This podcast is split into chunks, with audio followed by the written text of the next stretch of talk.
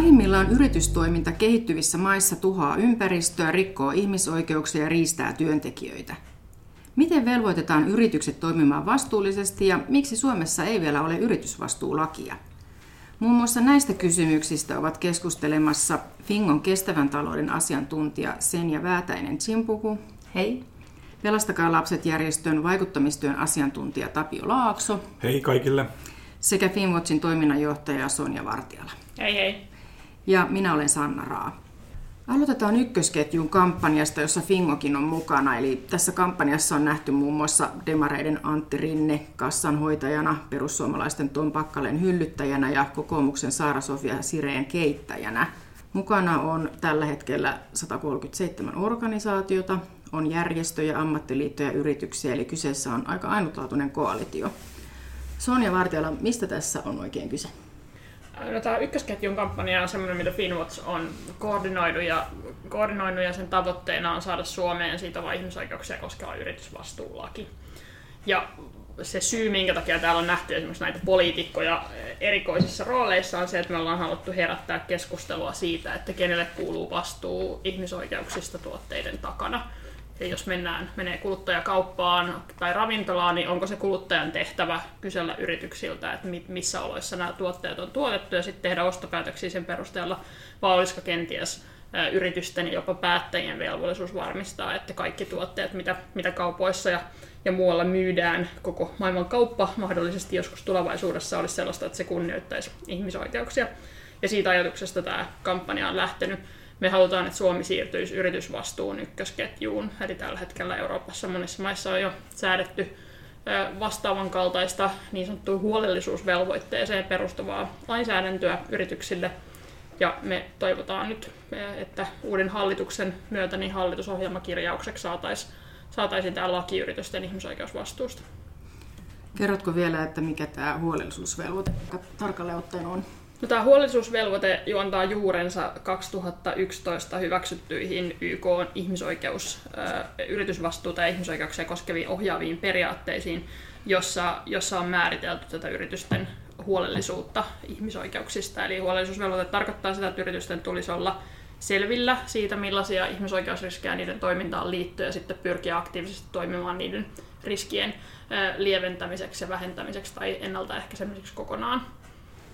Eli jotenkin lyhyesti yrityksen pitäisi katsoa, että heidän tuotantoketjussaan ei tapahdu ihmisoikeusloukkauksia. Käyttää niin kuin tarvittavaa huolellisuutta sen varmistamiseen niin kohtuullisella vaivalla, että tämmöistä ei tapahdu. Eikä myöskään niin kuin Suomen, Suomen rajojen ulkopuolella, mikä tässä nyt on ehkä, ehkä keskeistä. Mm. Mä oon ollut tästä kampanjasta tosi innoissani ja tyytyväinen sen takia, että kun tuossa sanoit, että ainutlaatuinen koalitio, että aika harvoin, en muista onko koskaan aikaisemmin nähnyt tällaista, että mukana on niin valtava joukko yrityksiä, järjestöjä, ammattiliittoja, jotka yhdessä tekemässä työtä niin kuin lisäsääntelyn puolesta tässä, mm. hyvän sääntelyn, mutta että, et, et, ja se kertoo mun mielestä tosi paljon hyvää semmoista muuttuvasta asenteesta myös niin kuin yrityskentässä itsessään, että yritykset sen sijaan, että aina oltaisiin torppaamassa kaikki tämmöiset ajatukset, niin ollaan lähetty, he ovat lähteneet tähän myös mukaan. Joo, mulla on ihan sama kokemus kuin Tapiolla, vaikka on, vaikka on tässä niin kuin lyhkäisen aikaa vasta ehtinyt olla mukana keskustelussa. Ää, ensinnäkin ehkä tästä niin kuin, säätelyn tarpeesta sen verran, että, että yrityksillä on paljon oikeuksia, jotka taataan kauppa- ja investointisopimuksilla, mutta että sitten suhteessa ympäristöstä huolehtimiseen ja ihmisoikeuksista huolehtimiseen, niin siihen ei ole itse asiassa niin yhteistä sääntelyä kansainvälisesti tai, tai EU-ssa. Eli kyllä niin näkisin siinä epäkohdan, joka pitää pitää tuota muuttaa. Ja, ja tosiaan siis ihan sama kuin Tapio sanoi, niin mäkin olen toinen jalka kehitysyhteistyöjärjestöissä ja paljon puhutaan yritysten roolista kehityksessä ja kehittyvissä maissa se on kasvava. Niin tämä on ollut tosi hieno, ihan parin keskusteluun on päässyt, missä on niitä yritysten kanssa yhdessä tosiaan mietitty sitä, että miten lähdetään ratkomaan näinkin niin kuin kompleksista asiaa, että ihmisoikeuksien parantamista, niin semmoista niin kuin olisi, olisi kiva nähdä muuallakin ja niin kuin toivottavasti jatkuu tavallaan tämä keskustelu tämän kampanjan jälkeen. Ja tässä on ollut mukana muutama tämmöinen edelläkävijäyritys, mutta onko ollut vaikeaa sitten saada muita mukaan? Voitko kertoa jotain, millaista tämä on ollut saada tätä koalitiota kokoon? Nyt tällä hetkellä mukana on 66 yritystä, eli sitten kun saatiin ne ensimmäiset, ensimmäiset mukaan rikkomaan tavallaan sen jää, niin sen jälkeen on tullut lisää aika nopeasti yrityksiä. Että ehkä se, miten yritykset osalla se päätösprosessi on tehty tosi nopeasti, että muistan Finlaysonin Jukka Kurttilaa, kun kävin tapaamassa ja kerroin tästä kampanjasta, niin taisi mennä semmoinen alle 10 sekuntia, kun hän ilmoitti, että ilman muuta me ollaan tässä mukana. Mutta sitten taas joillain isoimmilla yrityksillä, jotka ovat aivan yhtä sitoutuneesti mukana kampanjassa, niin heillä se prosessi, päätösprosessi on kestänyt paljon pidempään, että asiasta on keskusteltu niin kuin eri tasoilla isossa organisaatiossa, että se on vaihdellut. Mutta et se, että on 66 yritystä mukana, niin, niin kuin Tapio sanoi, on varmaan aika historiallista, että ollaan näin laajalla joukolla vaatimassa yrityksille lisää ihmisoikeuksia koskevaa sääntelyä. Ja varmaan se on monelle näistä yrityksistä sekin, että, että parhaat tietenkin tekee jo. He on ymmärtäneet tämän, että pitää huolehtia siitä, että tuotantoketjus ei tapahdu ihmisoikeusloukkauksia, siellä ei ole esimerkiksi lapsityövoiman käyttöä. He tietävät sen, että, että jos tämmöisiä ongelmia nousee esiin, niin se on myös heille iso riski. Ja sitten he näkee, että, että, että se on myös niin tämmöinen tasaisen pelikentän kysymys, että, että saadaan sellaista sääntelyä, että jotkut yritykset ei voi sitten hankkia epäreilua kilpailuetua siitä, että menee sieltä, mistä aita on matalin. Mikä sitten se on se suurin pelko, mikä estää tulemasta mukaan tähän? Se on vaikea kysymys varmaan minuun vastata, mutta mä olettaisin, että meillä on aika syvälle juurtunut tämmöinen sääntelyn vastainen ilmapiiri elinkeinoelämässä kuitenkin, että monet ehkä sellaiset yritykset, joita olisin itse ajatellut, että olisivat olleet etujoukoissa, niin ei ole, ei, eivät ole kuitenkaan sit mukana, mukana tässä koalitiossa. Että sääntelyn pelko yleisesti ja sitten tietenkin se, että me nähdään tämä kansallinen sääntelyhanke yhtenä askeleena kohti EU-tason sääntelyä ja sitten mahdollisesti globaalia sääntelyä jossain vaiheessa tulevaisuudessa. Ja on ikään kuin strategia, joka on valittu. Ja sitten taas toiset katsoo, että, että pitäisi heti säännellä EU-tasolla tai globaalilla tasolla, ja me uskotaan, että, että siihen pääsemiseksi tarvitaan näitä kansallisia hankkeita. Sitten ehkä vielä se erottelu, että toiset ajattelee, että että keskeisempää on keskittyä monikansallisiin yrityksiin kuin vaan ehkä joihin pieniin suomalaisiin yrityksiin, että on niin kohtuuton vaatimus sitten lähteä noudattamaan, mikä lain sisältö niin yksityiskohtiltaan tulisikaan olemaan, mutta että esimerkiksi tässä kansainvälisessä keskustelussa monet puoltaa sitä, että, että pitäisi vaan keskittyä monikansallisiin yrityksiin. Ja sitten on toki jotkut yritykset kokenut, että ei ole heidän niin kuin, yritysten tehtävä jotenkin lähteä ajamaan ajamaan jotain tiettyä lakia. Niin, että ollaan vähän varovaisia vielä. Tämmöiseen niin poli- poliittiseen kannan ottamiseen. Tästä kampanjasta on ilmeisesti kuitenkin jo oltu kiinnostuttu ihan niin kuin Euroopassa, ja onko tämmöisiä vastaavia kampanjoita käynnissä, nimenomaan tämä koalition laajuus? Ranska on ollut edelläkävijä, eli siellä pitkän kampanjan jälkeen 2017 saatiin voimaan tämä laki, ja Sveitsi on toinen, jossa ollaan pisimmällä, eli siellä on kansalaisaloitteen voimin kampanjointu jo useamman vuoden ajan ja, ja siellä on parlamentin ala- ja ylähuoneissa ollut käsittelyssä ja tulossa käsittelyyn nyt sitten, sitten lakiehdotusta, konkreettista sellaista. Kampanjoita on käynnissä Luxemburissa, Saksassa on, on tehty lakiehdotus ja useista maista on oltu meihin, meihin yhteydessä. Me ollaan juteltu brittien ja jenkkien ja, ja norjalaisten, tanskalaisten kanssa, ruotsalaisten kanssa tästä kampanjasta ja nimenomaan kiinnostusta on herättänyt se, että millä tavalla täällä Suomessa on saatu myös elinkeinoelämä mukaan tähän kampanjaan. Puhutaan sitten vähän lapsityövoimasta, eli kukapa nyt haluaisi ostaa lapsityövoimalla valmistetun tuotteen. Tapio, miten iso ongelma tämä lapsityövoiman käyttö vielä on? No kyllä se edelleen on iso ongelma. 73 miljoonaa lasta maailmassa tekee niin kuin rankkaa ja vaarallista lapsityötä, näitä niin kuin lapsityön pahim, pahimpia muotoja. Suurin osa on maataloussektorilla, mutta edelleen myös ihan tehdastyössä löytyy. Et meidän kumppani Aasiassa tuota, haastatteli auditoijia, jotka käy näissä niin tehtaissa tehtaissa tekemässä tarkastuksia. He, niistä niin enemmistö oli törmännyt viimeisen parin vuoden aikana kuitenkin lapsityöhön. Että kyllä tätä, tätä on. Me, ja sitten niin kuin monilla sektoreilla edelleen suuri ongelma. Kaakao on semmoinen, mikä aika usein nousee esille. Länsi-Afrikassa edelleen kaksi miljoonaa lasta on niin kaakaosektorilla sektorilla töissä, mutta myös monilla, monilla muilla aloilla. Että kyllä tämä edelleen on, on suuri ongelma. Mutta sitten kun Pelastakaa lapset, meillä on tämmöiset UNICEFin ja Global Compactin kanssa tehdyt lapsen oikeudet liiketoiminnassa periaatteet, me yritetään katsoa tätä niin lapsen oikeuksia ja liiketoimintaa vielä vähän jotenkin laajemmin, että meillä on siellä ehkä nyt ihan suoraan ihmisoikeuskysymys, mutta siellä on sellaisia sellaisia asioita kuin, että Kiinassa 60 miljoonaa lasta jää jotenkin sinne, jätetään, jätetään ollaan kotialueelle, kun vanhemmat lähtee siirtotöihin, miten tämmöisiin kysymyksiin voitaisiin sitten puuttua. Miten jos sitten tämä yritysvastuulaki tulisi voimaan, niin miten Suomessa kuluttaja pystyisi tietämään, että miten se vaikuttaa vaikka siihen lapsityövoimaan tai että onko se tuote tuotettu lapsityövoimalla, auttaisiko se siinä? No, me ennen kaikkea haetaan sitä, että se, ne yritykset Suomessa lisäisivät tätä niin huolellisuutta sen oman tuotanto- ja toimitusketjunsa valvonnassa. Et keskeinen ajatus on se, että näistä tuotantoketjuista tehdään kunnolliset riskiarviot, joista pystytään, pystytään aika hyvin tietämään, että mitkä sektorit ne on, missä esimerkiksi lapsityövoima on hyvin helposti sinne, sinne ketjuun tulee, ja sitten niin kuin näiden riskien pohjalta myös yrittää sitä niin kuin eh, eh, ehkäistä tätä.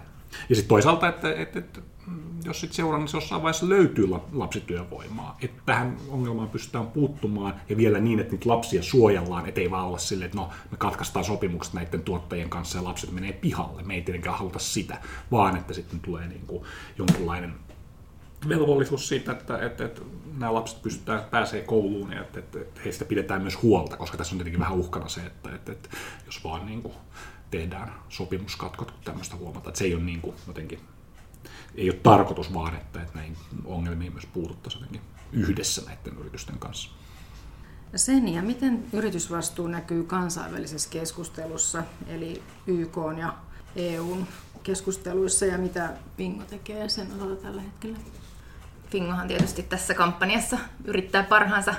Me ollaan nyt viime aikoina yritetty seurata tätä YK-tasolla, puhutaan Binding Treaty-sopimusprosessista, joka on siis tätä samaa ihmisoikeuksiin liittyvää huolellisuusvelvoitetta ja siihen liittyvää sääntelyä sitten kansainvälisellä tasolla.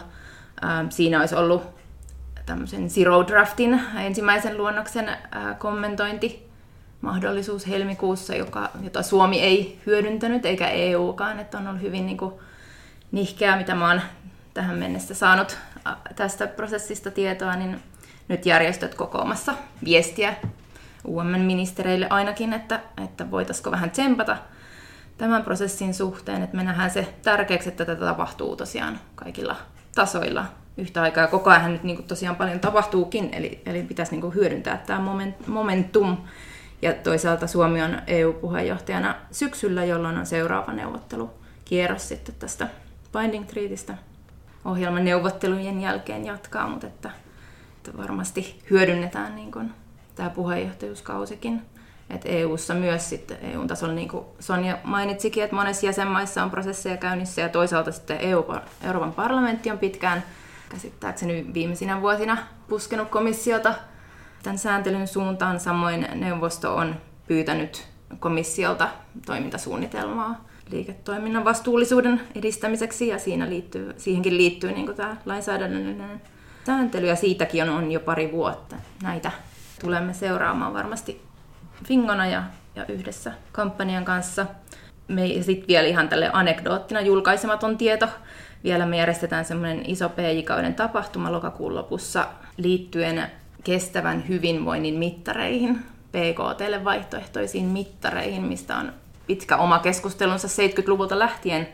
Meillä on siinä muutama teema, missä haluttaisiin parantaa tätä niin kuin päätöksentekoa ohjaavaa tietoa, kerätä tietynlaisia indikaattoreita, jotka kuvaisivat kuvais tätä meidän kehitystä paremmin kuin esimerkiksi PKT talouskasvulla kuvataan, niin siinä yhtenä teemana on sit yritysvastuun mittaaminen, joka on, on koettu meidän jäsenjärjestöissä erityisesti, että se on aika heikolla pohjalla tällä, tällä hetkellä ja voisi vois sitä kehittämällä tuoda tätä yritysvastuukysymystä paremmin esille.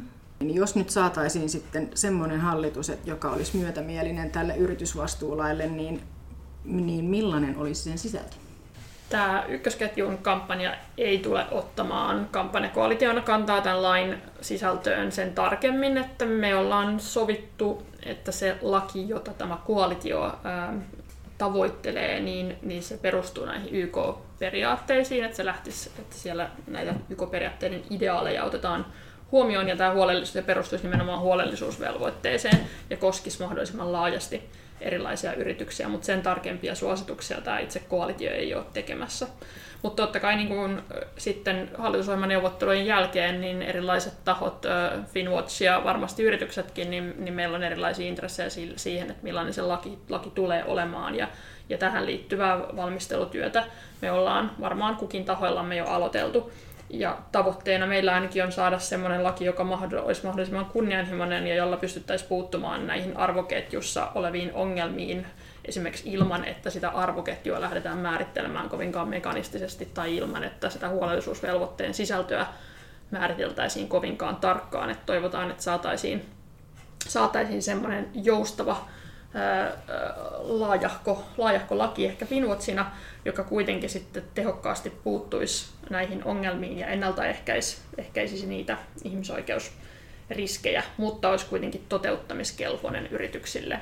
Ei esimerkiksi asettaisi liikaa hallinnollista taakkaa ihan kaikkein pienimmille yrityksille. Niin, että se käsittelisi kuitenkin kaikkia yrityksiä, eikä vaan eikä, no, eikä niin sitä koko luokkaa Niin, no, jos katsotaan YK, YK-periaatteiden kirjauksia, niin siellä lähdetään siitä, että tämä ihmisoikeuksia koskeva huolellisuusvelvoite koskee kaikkia yrityksiä. Mutta sitten tietenkin, että kun ruvetaan tekemään lakia, niin pitää miettiä, että mitkä ne velvoitteet, jotka se laki asettaa, niin miten ne porrastetaan esimerkiksi yrityksen kokoon nähden. Varmaan niin kuin tällä hallituskaudella on se opittu, että huolellinen lainvalmistelu on tärkeää ja tietenkin niin kuin, tuota, tässäkin on niin kuin, oikeasti haastavia kysymyksiä, jotka liittyy mm. esimerkiksi tähän niin kuin, koko kysymykseen. Me tiedetään, että toisaalta sit voi olla pienempiäkin yrityksiä, jotka toimii niin kuin merkittävillä riskisektoreilla. Ei voida jättää heitä, heitä ulkopuolelle. Voi olla isompia yrityksiä, joilla ei ole, ei ole niin suuria, suuria riskejä. Et, et, et, on erilaisia kysymyksiä, joilla pitää, pitää ratkoa, mutta että, et, et, kyllä nämä niin kansainväliset selvitykset ja esimerkit osoittaa, että myös löytyy ne tavat ratkaista ne niin kuin haastavat mm. säädän, lainsäädäntökohdat. Kyllä, varmaan voidaan pitää ihan selvänä, että tästä tulee teettää ensin selvitys sen lainsäädäntötyön pohjaksi. Mutta että tietenkin me tavoitellaan hallitusohjelmaan poliittista kirjausta siitä, että tämä selvitys tehdään ja se tulee johtamaan tämän lain säätämiseen. No mitä sitten, jos kävisi niinkin, että sitä ei saatu, saataisiin kirjattua, niin miten koalition työ jatkuu? No tällaista vaihtoehtoa ei vielä ole edes mietitty. Että meillä on viisi puoluetta jo sitoutunut tämän, tämän lain tavoitteisiin ja, ja tukea löytyy kaikista, kaikista puolueista oikeastaan voisin sanoa, että löytyy kansanedustajaehdokkaita, jotka on allekirjoittanut tämän kampanjan sitoumuksen. Että kyllä mä uskon, että Suomi tässä siirtyy yritysvastuun ykkösketjuun seuraavien vaalien jälkeen. Ennemmin tai myöhemmin joka tapauksessa ja toivottavasti nyt, kun, jos katsoo tätä kansainvälistäkin keskustelua. Että ei taida hirveästi vaihtoehtoja. Niitä ei ollut mitenkään poliittisesti jakava asia. Mehän ollaan välillä kampanjassa oltu vähän harmissaankin siitä, että pitäisi enemmän käydä debattia, mutta että varmasti se on niin kuitenkin myös hyvä, että, että laajasti eri puolueissa nähdään, että on hyvä asia. Ja mielestäni tämä kansainvälinen keskustelu on oleellinen. Mä olin tuolla syksyllä olin olin YK on tämmöisessä Business and Human Rights Forumissa, josta näki tosi selvästi, että siellä oli enemmän ihmisiä kuin koskaan mm. paikalla, paljon yrityksiä, niin kans- kansalaisjärjestöjen, tutkimuskentän toimijoita. Ja siellä oli selvä asia se, että, että yritysvastuun tämmöinen vapaaehtoisuuden ja sitten sääntelyn välinen vastakkainasettelu, että se on niin vähentymässä. Kaikki ymmärtää, että sääntely tulee olemaan ja että, että, että sitä on niin turha alkaa niin kuin kynsin hampain vastustamaan. Sitä tulee, mutta että sit pitäisi tehdä niin kuin hyvä. Lopuksi kysyisin vielä vähän teidän omasta työmotivaatiosta, eli otetaan tämmöinen kierros, missä voitte kertoa sitten vähän, miten olette päätynyt tälle saralle ja, ja mikä motivoi sen. Ja sulla on noin 15 vuoden kokemus järjestöjen kehitystyöstä, olet asunut Sambiassa kuusi vuotta ja olet kiinnostunut talouden rakenteiden globaaleista vaikutuksista, niin mikä tässä yritysvastuussa kiehtoo? Yritykset on, on niin keskeinen tavallaan tämä meidän talousjärjestelmän, talousrakenteiden toteuttaja. Eli sen toiminnan kehittäminen siihen suuntaan, että se palvelisi ihmisten hyvinvointia ja, ja tasa-arvoisuutta ja ympäristön kestävää hyödyntämistä, niin se on, se on niin olennainen, että tavallaan just kun on kehitysyhteistyön parissa pitkään toiminut ja niin kuin osaltaan yrittänyt auttaa asioita, mutta nähnyt ne ää, rakenteet, jotka vaikuttaa taustalla, jotka on niin paljon keskeisempiä kuin, kuin se, mitä me ehkä niin kuin yksilöiden välillä sitten pystytään näissä kehitysyhteistyöhankkeissa tekemään, niin tosi motivoivaa olla tässä nyt täällä Fingassa näiden rakenteellistenkin kysymyksien parissa. Ja just tämä, mitä sanottiin alussa, että päästään tämmöiseen dialogiin, yhteiseen dialogiin ja yhteisten tavoitteiden niin kuin määrittelyyn ja keinojen etsimiseen, niin se on kyllä tosi motivoivaa. Tapio, sä vastaat Pelastakaa lapsissa lapset liiketoiminnassa periaatteista ja olet aikaisemmin patistanut yrityksiä vastuullisempaan toimintaan muun muassa Greenpeaceissa. Miten oikein päädyit näihin hommiin? Mun mielestä on jotenkin selvää, että näitä niin kuin isoja, globaaleja haasteita ja kysymyksiä on, niin kuin ei voida ratkoa ilman ilman yritysten osallistumista tavalla tai toisella. Sen takia tässä, nimenomaan tässä kampanjassa on ollut hyvä, että me ollaan pystytty tekemään myös yhdessä niiden, niiden tota, yritysten kanssa, että on ehkä perinteisempi tapa on ollut semmoinen naming and shaming. Tässä on otettu jotenkin hyvin, hyvin erilainen, erilainen tuota, lähtökohta, että voitaisiin niin yhdessä yritysten kanssa olla rakentamassa, rakentamassa niitä ratkaisuja. Toivon, että tämä lähestymistapa nyt todella, todella toimii, mutta että, että, että Mielestäni niin järjestöt ja yritykset pystyy yhdessä löytämään niitä ratkaisuja, mitä me maailmassa tällä hetkellä tarvitaan. Sonja, sä olet aikaisemmin ollut töissä Amnestin Suomen osastossa ja Reilukauppa ryssä ja nyt olet sitten Finwatchin toiminnanjohtajana ollut ihan tämän järjestön kasvot, niin mikä sulla on sun työssä kaikkein parasta? Parasta on varmaan se, että näkee sen oman työnsä tuloksia aika konkreettisesti ja se on samalla myös motivoi, että, kun me tehdään, tehdään kuitenkin sitä käytännön tutkimusta ja tarkastellaan niiden suomalaisten yritysten arvoketjuja, niin, niin siitä pääsee ihan kouriin tuntuvasti näkemään, että mitä siellä tapahtuu ja miten ne vaikutukset tai miten yritykset reagoisit siihen, niihin, siihen arvosteluun, niin miten se vaikuttaa suoraan niiden työntekijöiden elämään, että se motivoi kyllä. Ja nyt ilmastonmuutos on sellainen uusi asia, jota, johon me tullaan keskittymään tulevina vuosina toivottavasti vielä enemmän, ja, ja siinä mä näen ihan tällaisen oman itseni ja omien lapseni ja lapsen, tulevien lasten lasteni pelastamisen hyvin motivoivana, että me ollaan kyllä saatu ihmiskunta sellaiseen jamaan, että meidän täytyy ihan oikeasti siirtyä puheista tekoihin tässä niin kuin seuraavan kymmenen vuoden sisällä. Ja mä näen, että nämä ihmisoikeus- ja ilmastokysymykset linkittyy toisiinsa ja se, että millä tavalla me onnistutaan ne tehokkaasti ja nopeasti ratkaisemaan niin, että me saadaan tämä globaali eriarvoisuus ja, ja äh, ilmastokriisi biodiversiteettikriisi ja kaikki muut kriisit, populismin kriisi ja muu demokratian kriisit ratkaistua. Niin- Finanssikriisi. Niin, niin, siinä meillä on paljon tehtävää ja varmasti kaikkia tarvitaan, mutta samaan aikaan tietysti pitää tunnistaa ne valtarakenteet. Et mä uskon kyllä, että yritykset ja järjestöt voi käydä hedelmällistä vuoropuhelua, mutta tietenkin niin se tausta siihen, että miten tähän on tultu, että on päästy tähän yhteisen pöydän ääreen, niin, niin se on vaatinut varmasti osaltaan myös sitä namingia shamingia ja näitä, että, että niin kuin nämä, mutta tämä on kiinnostavaa, että millä tavalla tätä isoa laivaa pystytään sitten erilaisin menetelmin kääntämään. Ykkösketjun kampanjalla on ollut paljon tempauksia ja varmaan jotain vielä tulossakin, mutta miten, voiko tähän kampanjaan tulla vielä tavallinen kansalainen mukaan? Kyllä voi tulla mukaan, että tätä jatketaan koalition voimin ihan sinne hallitusohjelmaneuvotteluihin asti, ettei me ennen lepää ennen kuin se hallitusohjelmakirjaus tämän yritysvastuulain säätämisestä on siellä seuraavan hallituksen ohjelmassa. Ja me toivotaan ihmisiä allekirjoittamaan kampanjan vetoomusta ja, ja saa tulla säätytalolle esimerkiksi tsemppaamaan tulevaa hallitusta sitten kirjoittamaan tämän lain sinne ohjelmaan. Selvä. Tämän ohjelman tarjosi teille suomalaiset kehitysjärjestöt Fingo, jotta elämä olisi reilumpaa ihan kaikkialla.